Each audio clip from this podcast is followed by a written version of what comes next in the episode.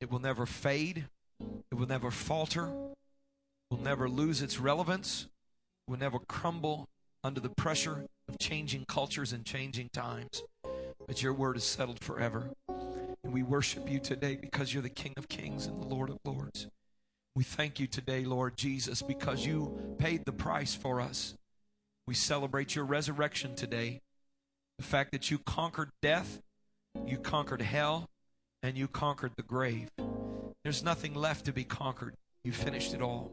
And we give you thanksgiving for that. And we give you praise for that, Lord Jesus. And when we look, Lord God, backward to a bleeding Christ on a wooden cross, let our response be if he loved the world this much, Lord, help me love a lost and dying world. If he gave this much because he loved people, let me love people enough and the heartbeat and the cause of Christ enough to give my life. In the name of Jesus, we ask, let your will be done today. In Jesus' name. Why don't you lift your hands right now? I just feel the presence of the Lord here. I feel like Jesus wants to minister to us. I feel like there are those that are discouraged that He wants to encourage, and there are those that are misguided that He wants to shine the light of His truth on His Word so that you can see the way, so you can find direction, hallelujah, in your life, so that you can rearrange your priorities to put Christ on the throne of your life. Jesus, I pray you'd let this happen today in this beautiful Easter celebration, the celebration of your resurrection, Lord God. Let your will be done, hallelujah, in the name of Jesus. I want you to reach over, take the hand of your neighbor. I want you to pray for them right now. If you know their name, I want you to call their name and say, Lord, help my brother, my sister hear the word and receive the word today. And then I want you to pray for yourself as well. Say, Lord, help me open my heart, Lord Jesus, to receive. Thank you, Jesus. Thank you, Jesus. God, give me a heart to hear, Lord. Give me ears to hear today, Lord Jesus.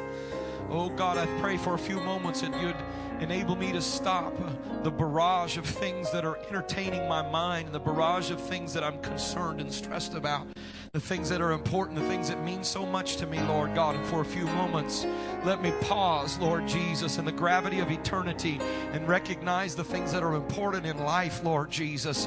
Recognize, Lord God, the things that were important to you and let them get a hold of our spirits today on this Easter Sunday. I pray in the name of Jesus. Come on, that's it. Just call their name right now. Say, Jesus, open his heart. Jesus, open her heart. Oh God, I pray in the name of the Lord that you would prepare their heart right now to receive the word of the Lord. Let it bring about a transformation and a change in Jesus' name, more than just an emotional feeling more, Lord Jesus, in just a few moments of uh, feeling the goosebumps that accompany the, uh, uh, the, the uh, moving of your presence and your spirit, Lord God. Let something change in our hearts and in our minds, Lord God, as we consider you today. In the name of Jesus, let's praise him one more time. If you want to clap your hands, you can. Let's praise him together.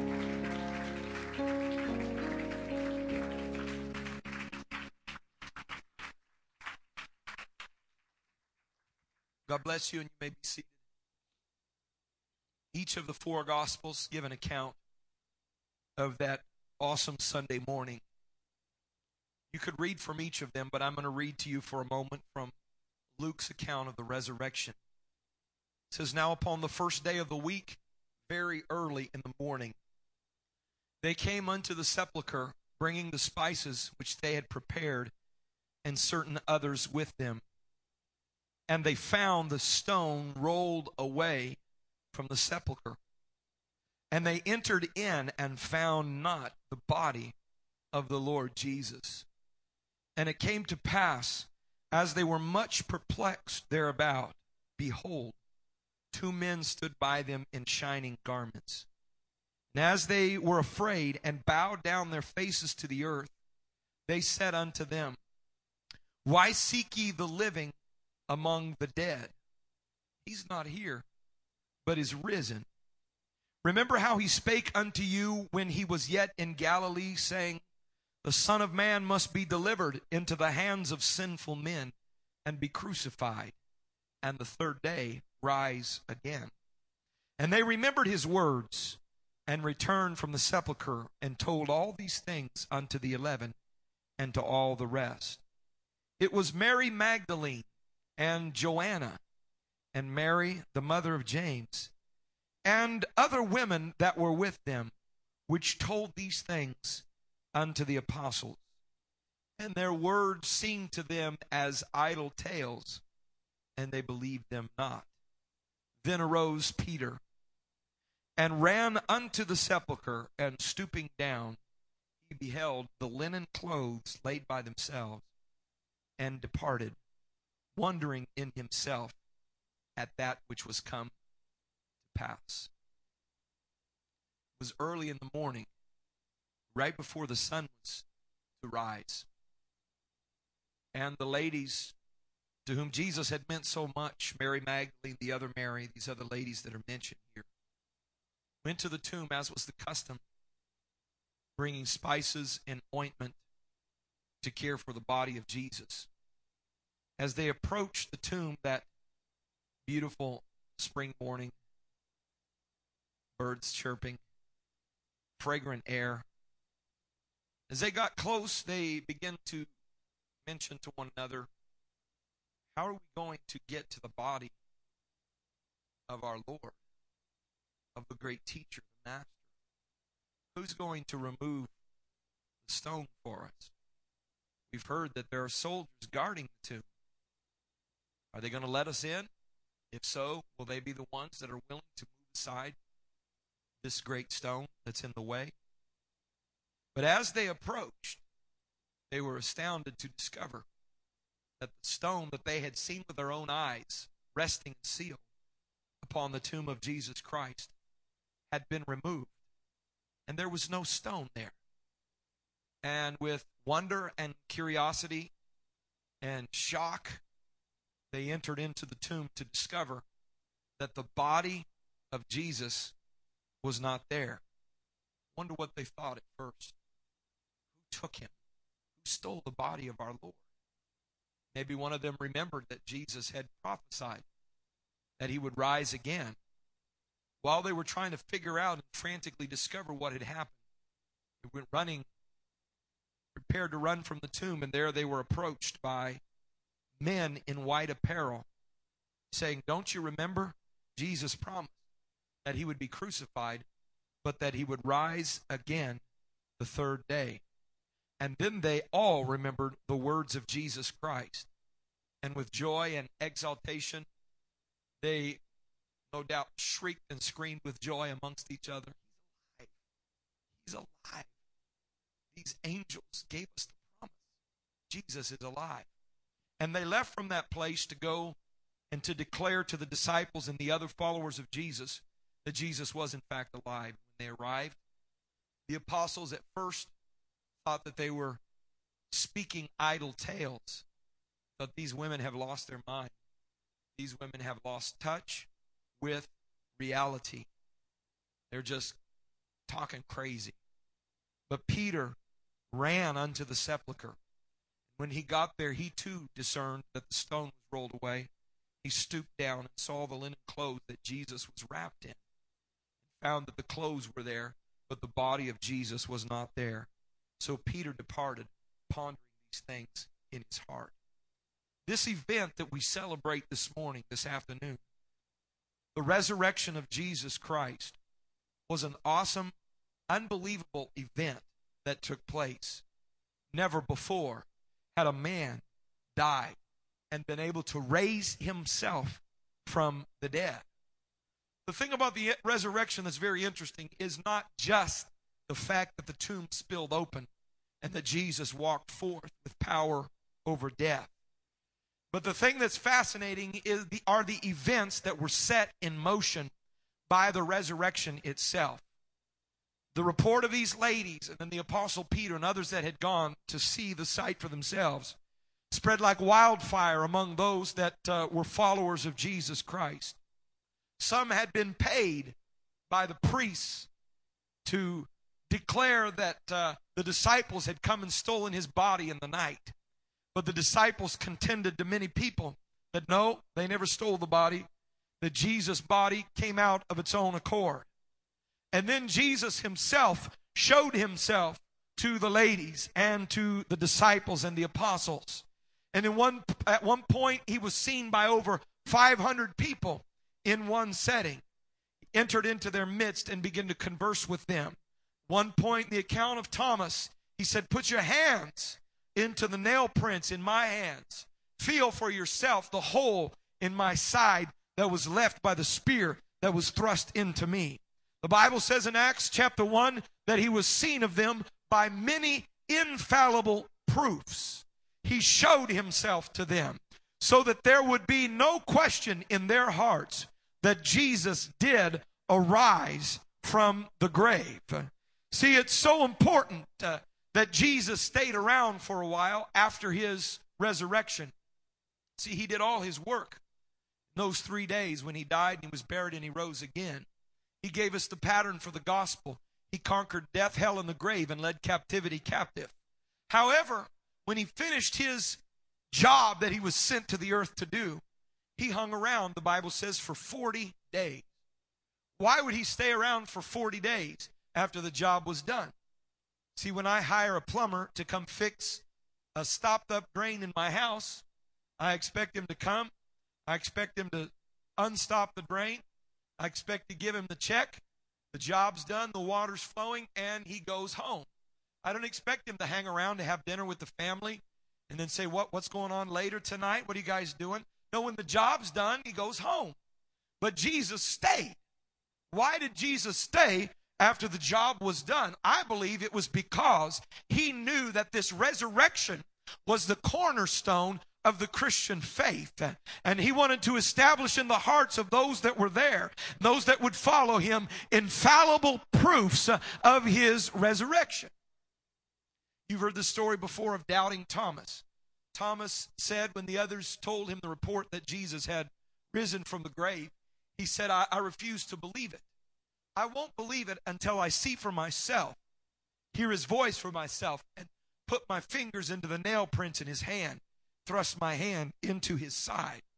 He was called Doubting Thomas because he didn't just accept what they had to say, he was suspicious of their words. He wanted to have it confirmed to him.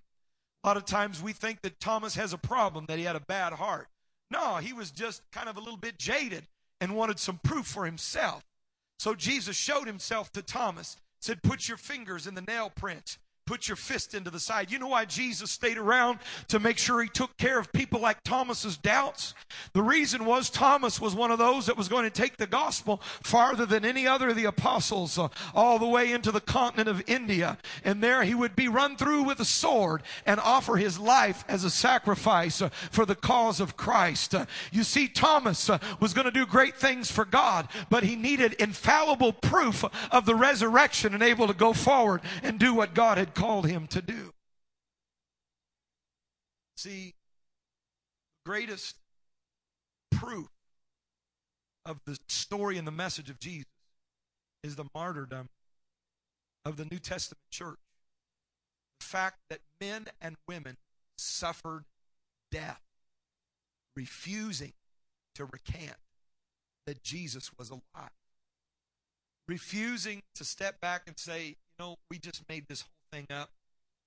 Some people took his body from the tomb, and then we agreed together to foist this whole idea of a resurrection on the world to perpetuate the message of this man named Jesus. See, even the harshest of skeptics agree that people will not face the possibility of having their body torn apart by a lion if they're standing up for a lie. They won't face being run through with a sword or filleted alive or sawn in half. They won't submit to being crucified upside down if what they are contending for is a fabric of their imagination or something that they put together to try to confuse the world into believing that there was a resurrection. Even the harshest of critics will have to agree that people don't die for a lie. People won't sacrifice their lives for a half. And so, 2,000 years later, today, a man who lived only into his early 30s is being celebrated because he died on a cross and he rose again on the third day. Think about it. 2,000 years later, you and I are here today. Some of you got out of bed a little earlier than you normally would have. You even brushed your teeth this morning and put on your Sunday's best. You made your way to the house of the Lord. I saw some of you going just to make sure you brushed made your way to the house of the Lord, and here you are today celebrating a man who 2,000 years ago rose from the grave. And we celebrate today what Jesus did for us, and it all started with the resurrection. Or did it? Did it start with the resurrection? See, we rejoice today at the resurrection story of Jesus Christ. But there could have been no glorious Sunday morning of victory and conquering without a cross. There could not have been a great celebratory Sunday that reverberated from Jerusalem and beyond had it not been for the hideous and extreme torture that Jesus experienced, the unimaginable suffering that Jesus went through when he died on the cross. Jesus endured what you and I could not even imagine because he knew that there was going to be a benefit to his sacrifice that would outweigh the degree of sorrow and suffering and pain that would be invested in the sacrifice. Jesus knew something. He knew that without a cross, there would not be a church. Jesus knew that without a whip being applied to his back, he would have no bride. Jesus understood, the Bible says, for the joy that was set before him, that he could see prophetically that he could see in his foreknowledge and the joy of the relationship that he would jo- uh, enjoy with you and I. He knew that that wouldn't happen unless he experienced the pain of the piercing nails. He knew that there would be no hope uh, for you and no hope for me unless he was rejected by his friends and his back, their back were turned on him in his time of sorrow. He knew that you and I would have no hope of being released from the sorrow of our sin unless he endured the shame of nakedness on the cross. He endured the shame, he endured the pain because of the joy that was set before him. He knew that there was value to the sacrifice. He knew that it was worthwhile. See, there's one interesting thing that uh, I think many people miss because the message of Christianity has been watered down so to where people have an idea of following Jesus Christ that is so far removed from what I see Jesus teaching and preaching. Before he left, and then his disciples and apostles preaching after he left. A lot of people like to be real selective with the words of Jesus. You ever notice that before?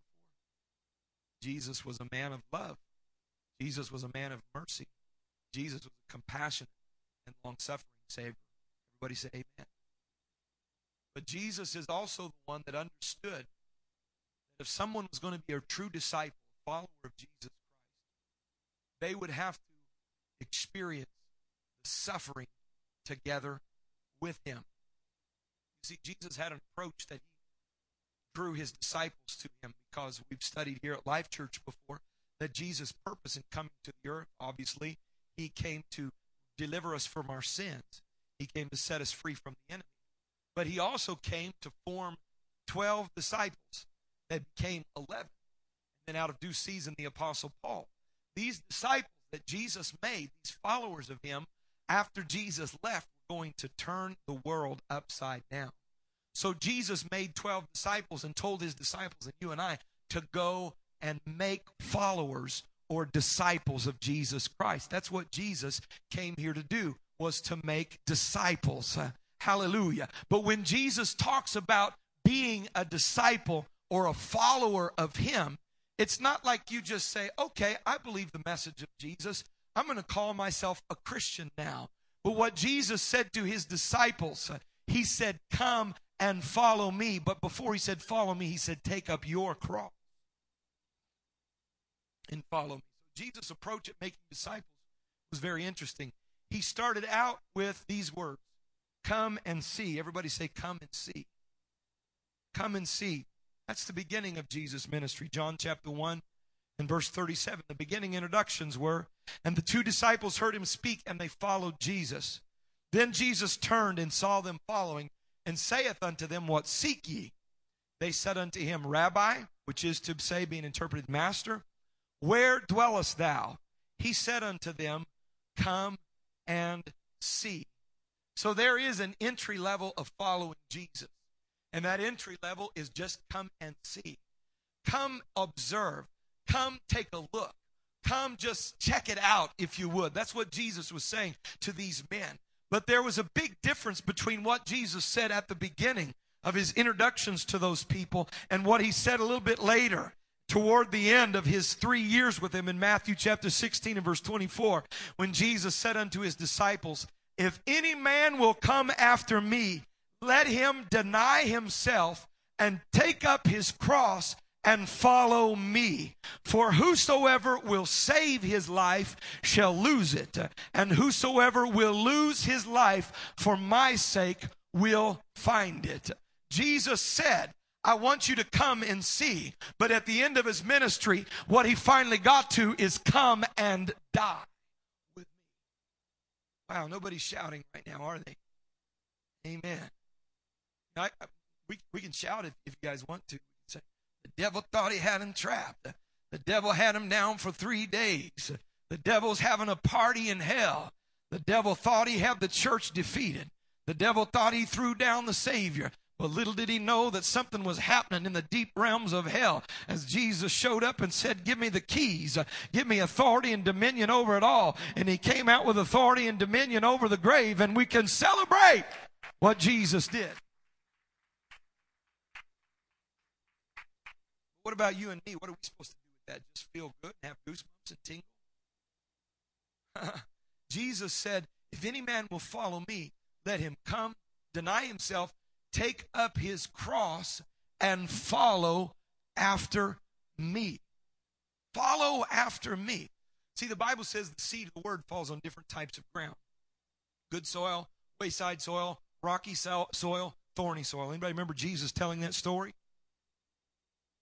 He said he talked about the thorny soil. He said the thorny soil is where the seed drops in, the word of God, it springs forth with great joy it begins to spring forth. But because there's competition in the soil with thorns, it's choked out and it no longer lives. See, sometimes we as Christians just assume that we are good soil. And we never consider that we might very well have some thorns and thistles growing in our life that's choking the life out of our commitment and our desire to follow after and a desire to be a follower of Jesus Christ. What are thorns? Jesus told a little bit later. These are the deceitfulness of riches and the cares of this world that can choke out our commitment to the Lord Jesus Christ. See, the people that followed Jesus were people that decided. It doesn't matter what kind of persecution I experience, it doesn't matter what people think of me, it doesn't matter if I'm mistreated, it doesn't matter if my friends turn their back on me, it doesn't matter if I lose jobs because of this, it doesn't matter if I lose prestige in the community because of this. I have decided to follow Jesus. I've counted the cost. I'm going to deny myself. I'm going to take up my cross uh, and I'm going to follow after Jesus.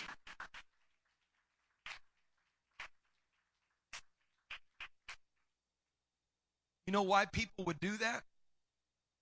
The same reason Jesus allowed himself to be crucified is because he knew. Everybody say he he knew that there was a joy that was set before him. There was a benefit of his sacrifice that was worth laying down his life for it. Galatians chapter 2 and verse 20, the apostle Paul says this way I am crucified with Christ. Nevertheless, I'm, I'm living still. Yet not I, but Christ liveth in me. And the life which I now live in the flesh, I live by the faith of the Son of God who loved me and gave himself for me. Somewhere along the way, when you consider what Jesus did for you when you didn't deserve it, uh, what he did for the world when the world didn't deserve it, something inside of you says, I want to be a part of that kind of passion. I want to be a part of that kind of commitment to the world. I want to be, a, I want to have the heart of Jesus inside of me so that I'm not just worried about my stuff uh, and I'm not just worried about what people think about me and I'm not just worried about how much I can make uh, and how much I can accomplish and what people think about me, but give me the heart of Jesus uh, who made himself of no reputation, allowed himself to be broken, allowed himself to be shamed because he realized uh, there was benefit, uh, benefit, benefit to the sacrifice. You see, Jesus knew he was going to be crucified. Matthew chapter 26, he prophesied before the fact that he was going to be crucified. Crucifixion was the most brutal way to die in those days. Roman soldiers experimented until they came up with the most brutal and painful way to drive nails in the wrists, in the feet of a person, to suspend them on a, on a tree with a crossbar, and to cause them to hang until one of two things happened. Either their lungs filled with fluid and they suffocated literally as they sought to lift themselves up down to breathe, or they had a massive coronary heart attack on the cross. And this was a thing that they did. See, the, problem is none of us have actually seen a crucifixion unless it was shown on a movie like that, replayed or reenacted on a movie. But the people during those days, many of them had seen crucifixions. No doubt Jesus had probably seen crucifixion. Can you imagine him walking by and watching someone suffering on the cross, realizing, knowing that he was going to be crucified? The Bible says that Jesus was betrayed by a close friend, someone who he had, he had befriended and taught for three years. He was betrayed by this person, but he was willing to be betrayed because he knew there was benefit to the sacrifice. See, the problem is we have gotten this concept of following Jesus and being a Christian that's so candy coated. Are you guys with me? It's so much a misrepresentation of what being a part of what Jesus has called us to do in following Him. That whenever hardship comes, whenever we experience a little bit of suffering, whenever we experience a little bit of pain or rejection because of our commitment to the Lord Jesus Christ, all of a sudden we get shocked and surprised. And we're like, what's this about? I thought when I fell in love with Jesus, I was supposed to be living my best life now. I thought I was supposed to have prosperity. I thought everybody was supposed to think I was the greatest thing on the planet. I thought I was going to be God's gift to the world. I thought I was going to rest back on a pillow made out of rose petals and a bed of rose petals and float into glory. What is this all about? The Apostle Paul said, I want to know Jesus, but I want to really know him so that I can experience the power of resurrection. I understand that you don't get resurrection without suffering, that you don't get resurrection without relating to Jesus Christ at the cross. And some of us, when the suffering comes, we're like, what in the world is this all about?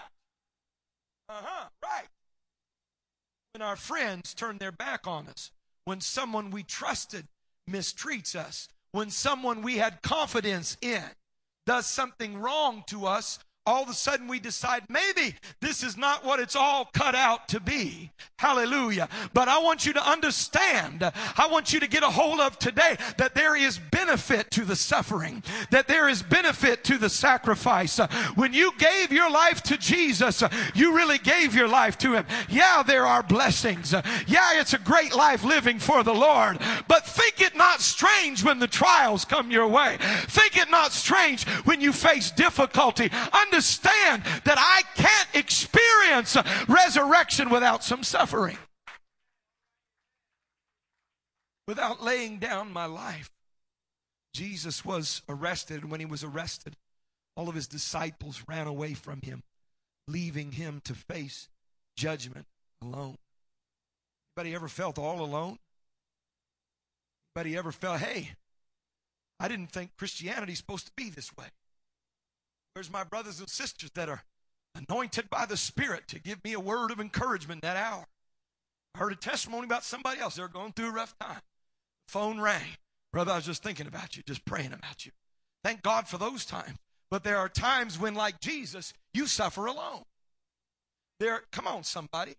I want you to realize that you haven't walked off the pathway because you're going through suffering. You may be right where God wants you to be. Because, like the Apostle Paul, you said, Jesus, I want to know you. I want to really know you. I want to be intimate with you. I want to have a relationship with you that I can experience your resurrection. But I want to first be made conformable unto your death. I've got to be made conformable unto your suffering. Apostle Paul understood this. Modern Christianity missed the whole point. Whole point is if I'm going to have the value of a resurrection, I've got to say, Jesus, I want to be made conformable or reshaped to the suffering that you've experienced. I want to have a heart that says, My life is not my own anymore. I'm turning it over to Jesus Christ. I'm putting it in your hands. Hallelujah. And if people turn their back on me, if I have to face it on my own sometimes, that's not an excuse for me to turn and walk away. It's just Jesus taking me through a process that He went through so that I could experience eternal life and resurrection. Hallelujah. Sometimes I'm by myself. Sometimes you're going to feel like no one's with you. Sometimes you feel like you're fighting the battle on your own. You're being made conformable. Jesus was brought into a, a crowded room where people were screaming out as the Roman governor said, Hey, I'll release to you a prisoner as is the custom at your feast time, I release a prisoner from a Roman prison unto you. And I will release unto you either this man who's been brought before me. Pilate understood that Jesus had done no wrong. He understood that it was just religious leaders that were jealous of him. Pilate said, I'll either release to you Jesus or I will release Barabbas. Barabbas was a terrorist. He was a tennis shoe bomber, if you would. He was someone who sought to bring about political revolution by uh, assault and mayhem. Some even believe he was a murderer. He was a terrorist. I will either release Jesus, this one who you've heard of his miracles and his healing, yeah, the lives that he's impacted, or I'll release Barabbas. Jesus is standing there, the Son of God, God in flesh, but also a human being like you and I. And he heard the people begin to scream out, Let him be tortured. Let him die a painful, heinous, shameful death. The crowd screamed, Crucify him! Crucify him. Jesus experienced people turning against him. He experienced the crowd turning against him. Sometimes when we go through things in our lives, we want to resist them. We get angry and we get upset. And we decide, oftentimes, all too often, people decide, you know what? This isn't fun anymore. I'm not enjoying this anymore. Living for God used to be a blast when we was having, oh yeah, bread and fish. When we were experiencing the miracles and the healings. But right now, ouch, this isn't fun. Who told you that there wouldn't be days like this? Come on, somebody. What's the old song? Mama told you there'd be days like this. Jesus told you there'd be days like this. You want to be conformable unto his death? But the deal is, you got to do like Jesus and you got to keep your eyes on the prize and realize, you know what? There's eternal life waiting for me if I give my life up for Jesus Christ, the Bible says I'm going to gain eternal life. If I say, uh uh, you ain't going to mess with me. This is my life. I'm going to do it my way. When the trouble comes, when the persecution comes, when the hurt comes, when the rejection comes, when the pain comes, and we say, no, this doesn't make any sense to me, and we turn our back and turn away, we will save our life, but we'll lose eternal life. Jesus was saying, there's got to be a releasing, there's got to be a letting go. You've got to realize it's not always peaches and cream and, joy and pleasure and peace. But there are tough times. There are difficulties. But thank my Lord Jesus Christ that there are times of refreshing, that there are times of renewal, that there are times of rejoicing, that all the sum of living for God, I can say I'd rather live for God than live for the enemy, even if there were no heaven and hell. But don't be surprised. Apostle Paul said, Think it not strange when the fiery trial comes. Think it not strange when you're not being treated well. Think it not strange when you tried and you hadn't gotten a job yet. Think it not strange when you got stress and turmoil in your marriage. Think it not strange when you raise your kids in church and they look like they're turning their back on Jesus and it cuts you to the heart. Think it not strange. Sometimes you got to go through some things to be made conformable to the death of Jesus Christ because if I don't go through it, then I can't in any way. The apostle Paul said, let me be made conformable to your death. So by any means possible, I might be a partaker in your resurrection. See, I want eternal life. I want Jesus' will done in my life. I want Him to use me for His purpose. Come on, praise Jesus with me right now.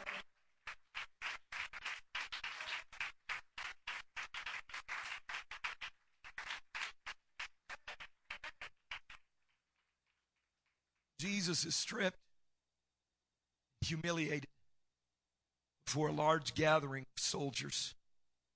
There he had the crown of thorns pressed onto his head.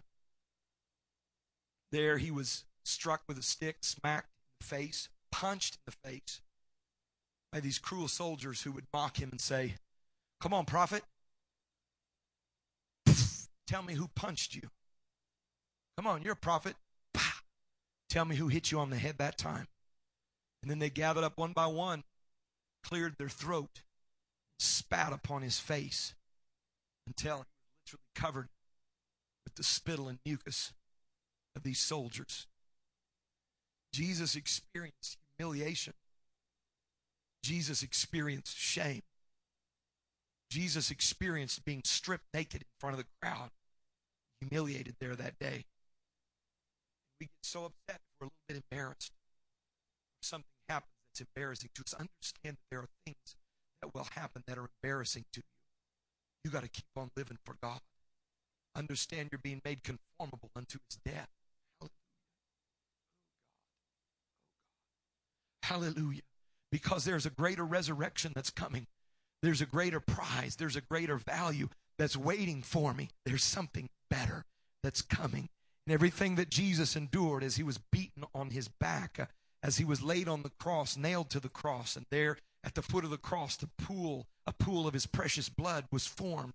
It was all about a sacrifice because he knew that if he did not die on the cross and suffer that rejection and be intimidated or, or, or, or made to, to uh, uh, uh feel shamed in front of all of those people, if he had not experienced that, uh, there would be no church at 380 South Rosemead today. There would be no people throughout all the world that have decided that they love Jesus so much that they're going to abandon brother and sister and mother and father and career and pursuit and everything and follow after Jesus. Jesus understood that there would be no bride of people who had fallen head over heels in love with him until he went through the brutality and the pain and the suffering and the separation of the cross. And I want to tell you today that when you go through the tough times, when you go through the trial, when you go through the difficulty, when you face the suffering and you say, I know what he's feeling like, guess what? You'll never get as bad as Jesus went through.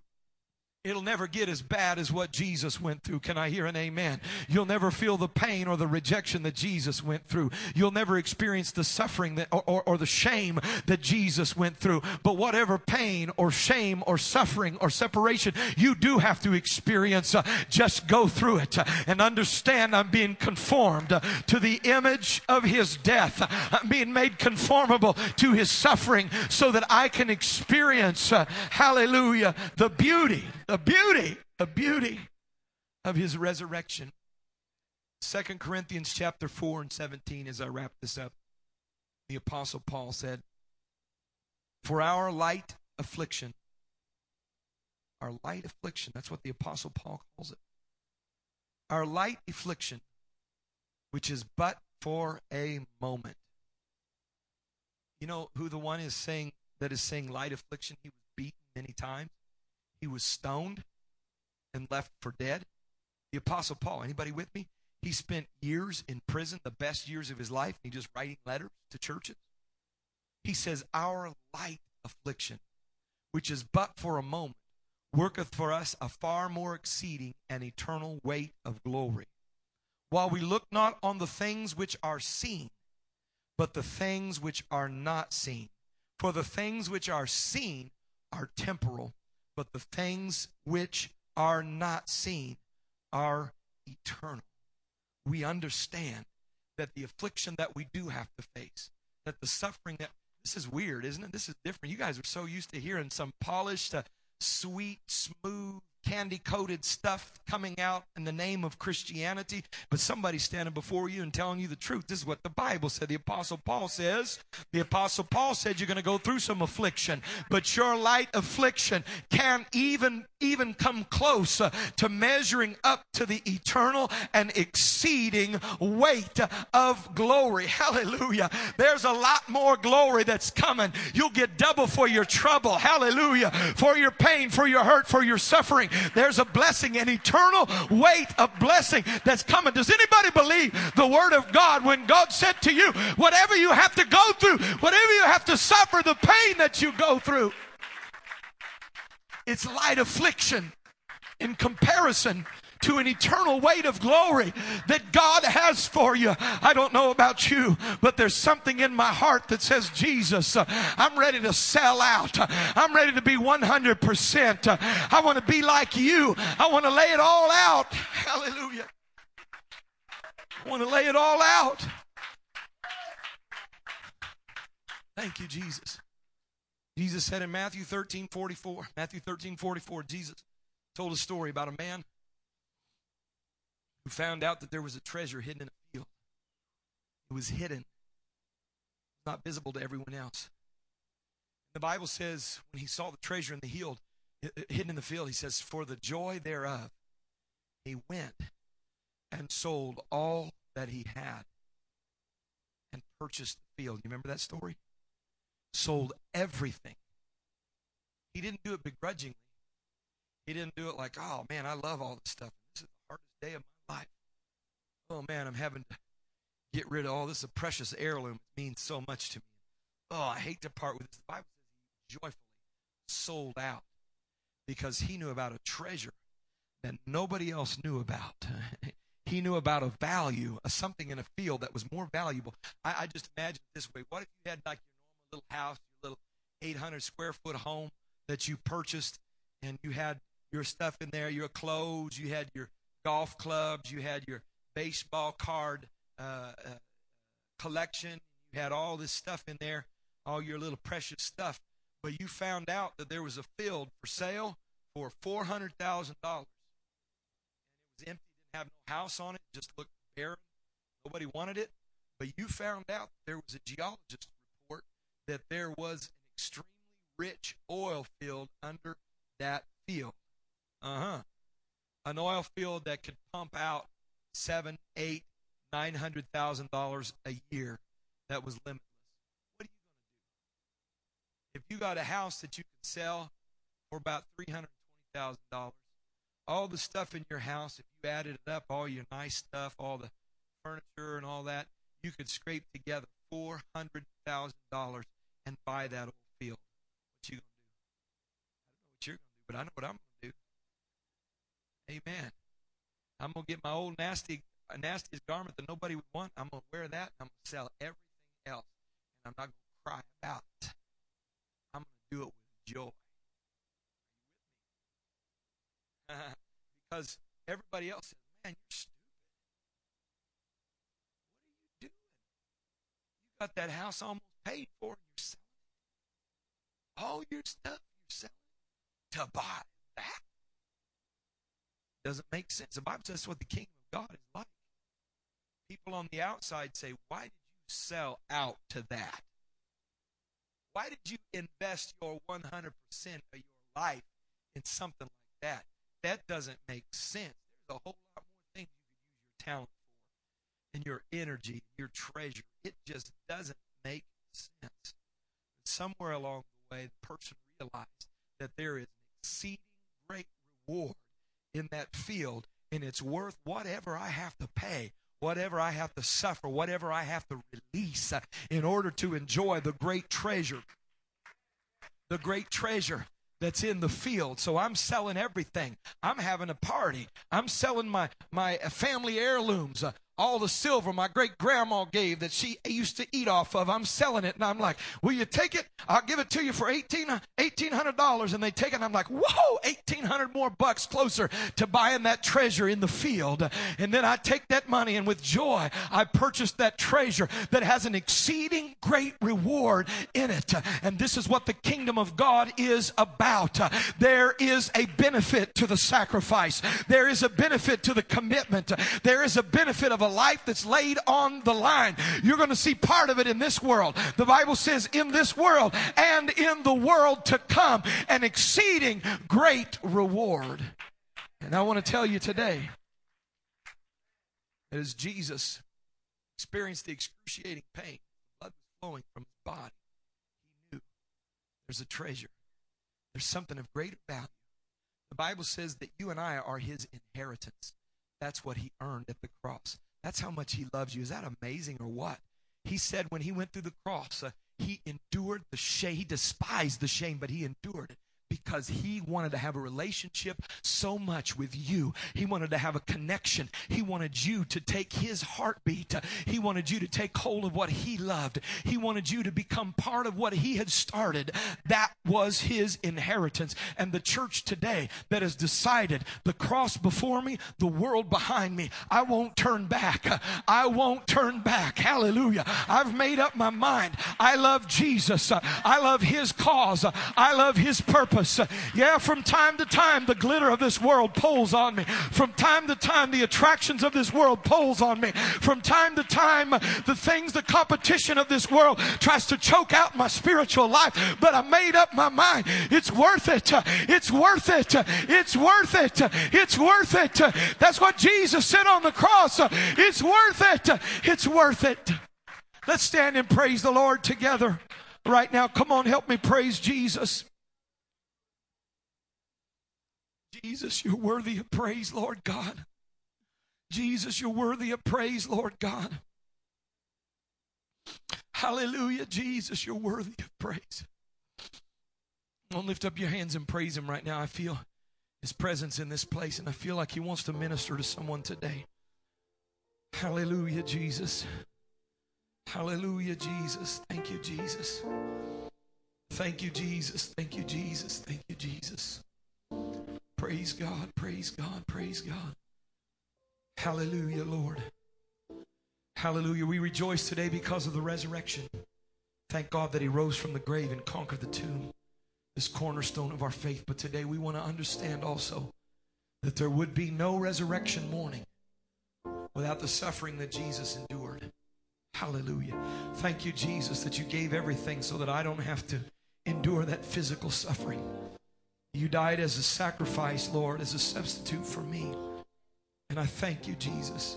I praise you. Why don't you just share your love with him right now for what he's given for you, for what he did to make new life in Jesus Christ possible.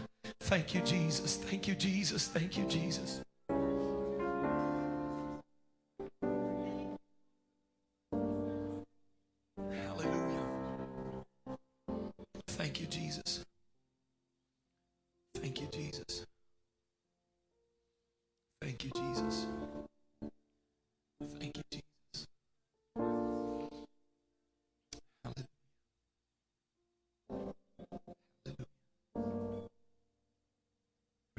Listen carefully. Open up this altar in just a moment to give people an opportunity to express their love to Jesus and express their gratitude. Real quickly, I want to share something with you. Jesus told his disciples, and that recommendation rings true today, that we are to take the good news to the world. The good news is, Bible tells us what it is, that Jesus died on the cross for our sins, that he was buried in a tomb, and that he rose again three days later and was seen by many witnesses. That's the good news. Everybody understand the good news? Jesus died, he was buried, and he rose again. But the gospel message is not just an awesome story, like you can say, wow, that was a cool movie if you watch a good movie, or you read a great book. What a powerful story. That was awesome. But no, the gospel message is something that is meant to be applied to our lives. Did you guys know that? The message of Jesus' death, burial, and resurrection is not simply a good story, but it's a story with an application. And the first church service in the New Testament church, after Jesus ascended, he said, Go wait in Jerusalem until you receive the Holy Spirit. Power from on high, the Comforter. Jesus said, I'm leaving you now, but I'm not going to leave you comfortless. I'm going to come back to you. The form of the Holy Spirit. Hallelujah. And when Peter told the message about the crucifixion in Jesus to the crowd that was gathered that day, the very first sermon preached in the New Testament church, they were moved with conviction. They were cut to their heart. See, that's what true preaching does. True preaching doesn't make you feel good about yourself, it cuts you to the heart. guys with me? New Testament preaching is the kind of preaching that says, Ew. I realize now uh, something needs to change. This is not about me feeling better about myself and us patting each other on the back, but uh, they were cut to their heart and they said, What should we do? And the gospel message was applied in this way Repent and be baptized, every one of you, in the name of Jesus Christ for the remission of your sins. And you will receive the gift of the Holy Spirit. It's a promise, scriptural promise. And what many people miss is that when Jesus died and was buried and rose again, he was showing us exactly what we have to do. At repentance, we die. At water baptism, the Bible says we are buried with Him. And when we receive the Holy Spirit, it is the supernatural element where we are filled with God's glorious Spirit and we're given His power to resurrect on resurrection morning. And so the baptism of the Holy Spirit is glorious. Living a life of victory is glorious, but guess where it starts? It starts at repentance. Guess what true repentance is? True repentance is where you lose your life. Oh, but I thought repentance was when you said, Lord, I accept you as my personal Savior.